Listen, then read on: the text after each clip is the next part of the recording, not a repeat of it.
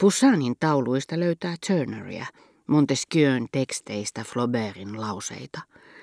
Joskus tämmöinen huhu mestarin mieltymyksestä oli pelkkä erehdys, syntynyt ties missä ja kulkeutunut koulun piiriin. Mutta siinä tapauksessa varjeli siteerattua nimeä mielipide, jonka varjolla se oli onnistunut pääsemään sisään. Sillä mestarin valinnoissa voi vielä esiintyä vapautta, aitoa makua. Koulukunnat sitä vastoin seuraavat vain teoriaa. Tällä lailla ihmismieli edetessään tavalliseen tapaansa epäsuorasti, ensin yhteen sitten toiseen, päinvastaiseen suuntaan, oli suunnannut ylhäältä tulevan valon tiettyihin sävellyksiin, joihin oikeudenmukaisuuden tai uutuuden tarve tai Debussyin oma maku tai oikku tai mielipide, jota hän ei ehkä ollut edes lausunut, olivat lisänneet Chopinin sävellykset.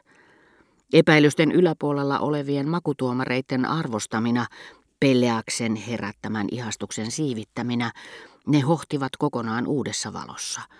Niin että nekin, jotka eivät vielä olleet ehtineet kuunnella niitä uudelleen, olivat niin halukkaita rakastamaan niitä, että tekivät sen vastoin tahtoaankin, kuvittelivat vain tunnettaan tahattomaksi.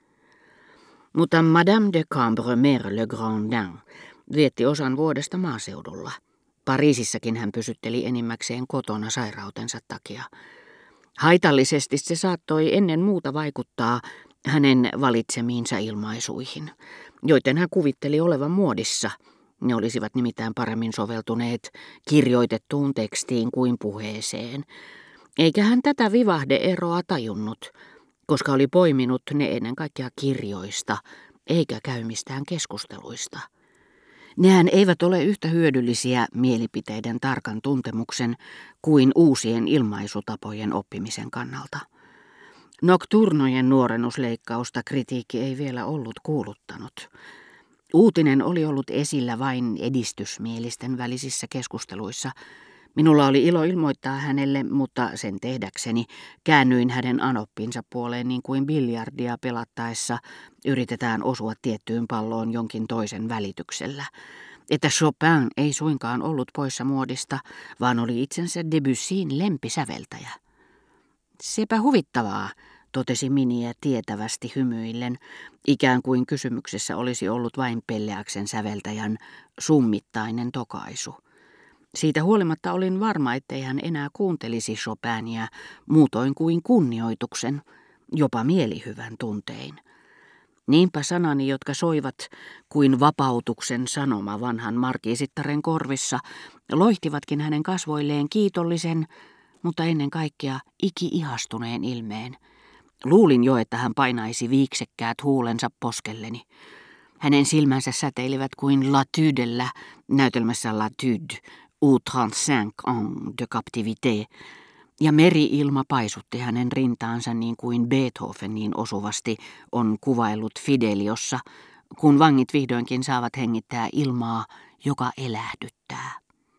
Hyvänen aika, pidättekö te Chopinista? Hän pitää Chopinista, hän pitää Chopinista. Hän puuskahti intohimoisesti honottaen, aivan kuin olisi sanonut, hyvänen aika tunnetteko tekin Madame de Franqueton. Sillä erotuksella vain, ettei hän olisi suuriakaan perustanut mahdollisesta tuttavuussuhteestani kyseiseen rouvashenkilöön, kun taas Chopinin tuntemukseni sai hänet jonkinmoiseen taiteelliseen hurmostilaan. Syljen liikaeritys ei enää riittänyt. Hän ei yrittänytkään ymmärtää Debussyin osaa Chopinin uudelleen löytämisessä, tunsipahan vain mielipiteeni myönteiseksi. Musikaalinen innoitus valtasi hänet. Elodie, Elodie, hän pitää Chopinista. Hänen rintansa kohoilivat ja hän huitoi käsiään. Arvasinhan minä, että te olette musikaalinen ja ymmärrän, että te pidätte siitä taiteilija kun olette. Onhan se niin kaunista. Ja hänen äänensä kolisi aivan kuin hän Chopinin ihailuaan ilmaistakseen olisi matkinut Demostenesta ja täyttänyt suunsa rannan kivillä.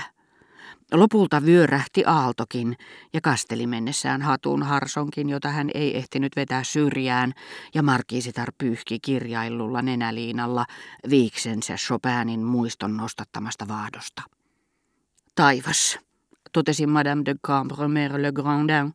Anoppini taitaa viivytellä liikaa. Hän varmaan unohtaa, että Schnuvillen setä tulee päivälliselle, eikä Kankaan pidä odottamisesta. Kankaan pysyi minulle arvoituksena. Arvelin, että kysymyksessä oli ehkä koira. Schnuvillen serkkujen laita oli toisin. Ilo lausua heidän nimensä sillä tavalla oli iän mukana vähän hellittänyt otettaan nuoresta markiisittaresta. Ja kuitenkin hän siitä nauttiakseen oli muinoin mennyt avioliittoon. Muissa seurapiiriryhmissä, kun tuli puhe Chenouvilleistä, oli tapana, ainakin joka kerta kun etuliitettä edelsi vokaaliin päättyvä sana, päinvastaisessa tapauksessa oli nimittäin pakko turvautua döhön, kieli kun kieltäytyi ääntämästä Madame de Chnonceau. Uhrata etuliitteen mykkä E ja sanoa Monsieur de Chenouille. Cambromerien perinne oli toinen, mutta aivan yhtä järkkymätön. Edelsi nimeä sitten Mon Cousin tai Makusin, he lausuivat aina de Chenouille, eikä koskaan Chenouille. Näiden Chenouvin serkkujen isästä sanottiin mon oncle, sillä Feternan väki ei ollut kuohukermaa, niin kuin germantit, jotka olisivat lausuneet mon oncle vasiten käyttämällään siansaksalla. Se nimittäin hyppäsi yli konsonanttien ja kansallisti vieraskieliset nimet, niin että sitä oli yhtä vaikeata ymmärtää kuin vanhaa ranskaa tai jotakin nykymurretta. Suvun jokainen uusi jäsen sai tässä Chenuvin kysymyksessä varoituksen, jota neiti Le Grandin Cambremer ei ollut tarvinnut. Kuullessaan eräänä päivänä vierailulla ollessaan toisen tytön sanovan Ma tante Duzé, mon oncle de Rouen, hän ei ollut heti tunnistanut kuuluisia nimiä, jotka hänellä oli tapana lausua Yses tai Rouen. Hän oli ällistynyt häiriintynyt ja hävennyt aivan kuin olisi pöydässä saanut eteensä vastakeksityn ruokailuvälineen, jonka käytöstä hänellä ei ollut aavistustakaan, niin ettei uskaltanut ryhtyä sille syömään. Mutta sinä yönä ja seuraavana päivänä hän oli toistellut haltioissaan Ma tante Duzé, jättämällä pois loppuässän tavalla, mikä päivää aikaisemmin oli täydellisesti yllättänyt hänet.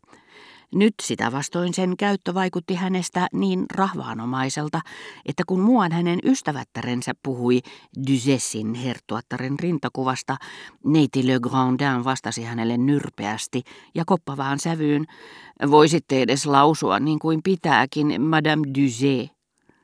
Silloin hänelle oli selvinnyt, että hienostuneisuuden nimissä, voidakseen muuttaa kiinteät, tukevat ainekset yhä hienommiksi, Isältä perityn kunniallisesti hankitun omaisuuden, uutteruutensa Sorbonnessa, niin hyvin Caron kuin Brunetierinkin luennoilla ja käyntinsä Lamouron konserteissa, tuo kaikki oli härmistettävä. Sen oli saatava viimeinen silauksensa ilossa saada vielä jonakin päivänä sanoa Matant Dusé.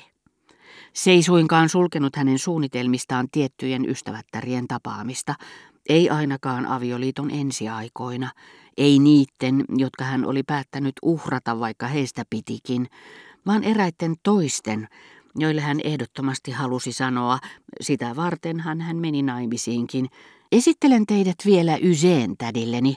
Ja jos yhdistelmä tuntui liian vaikealta, esittelen teidät Schnuviin tädilleni ja kutsun teidät päivälliselle samalla kuin Yseet.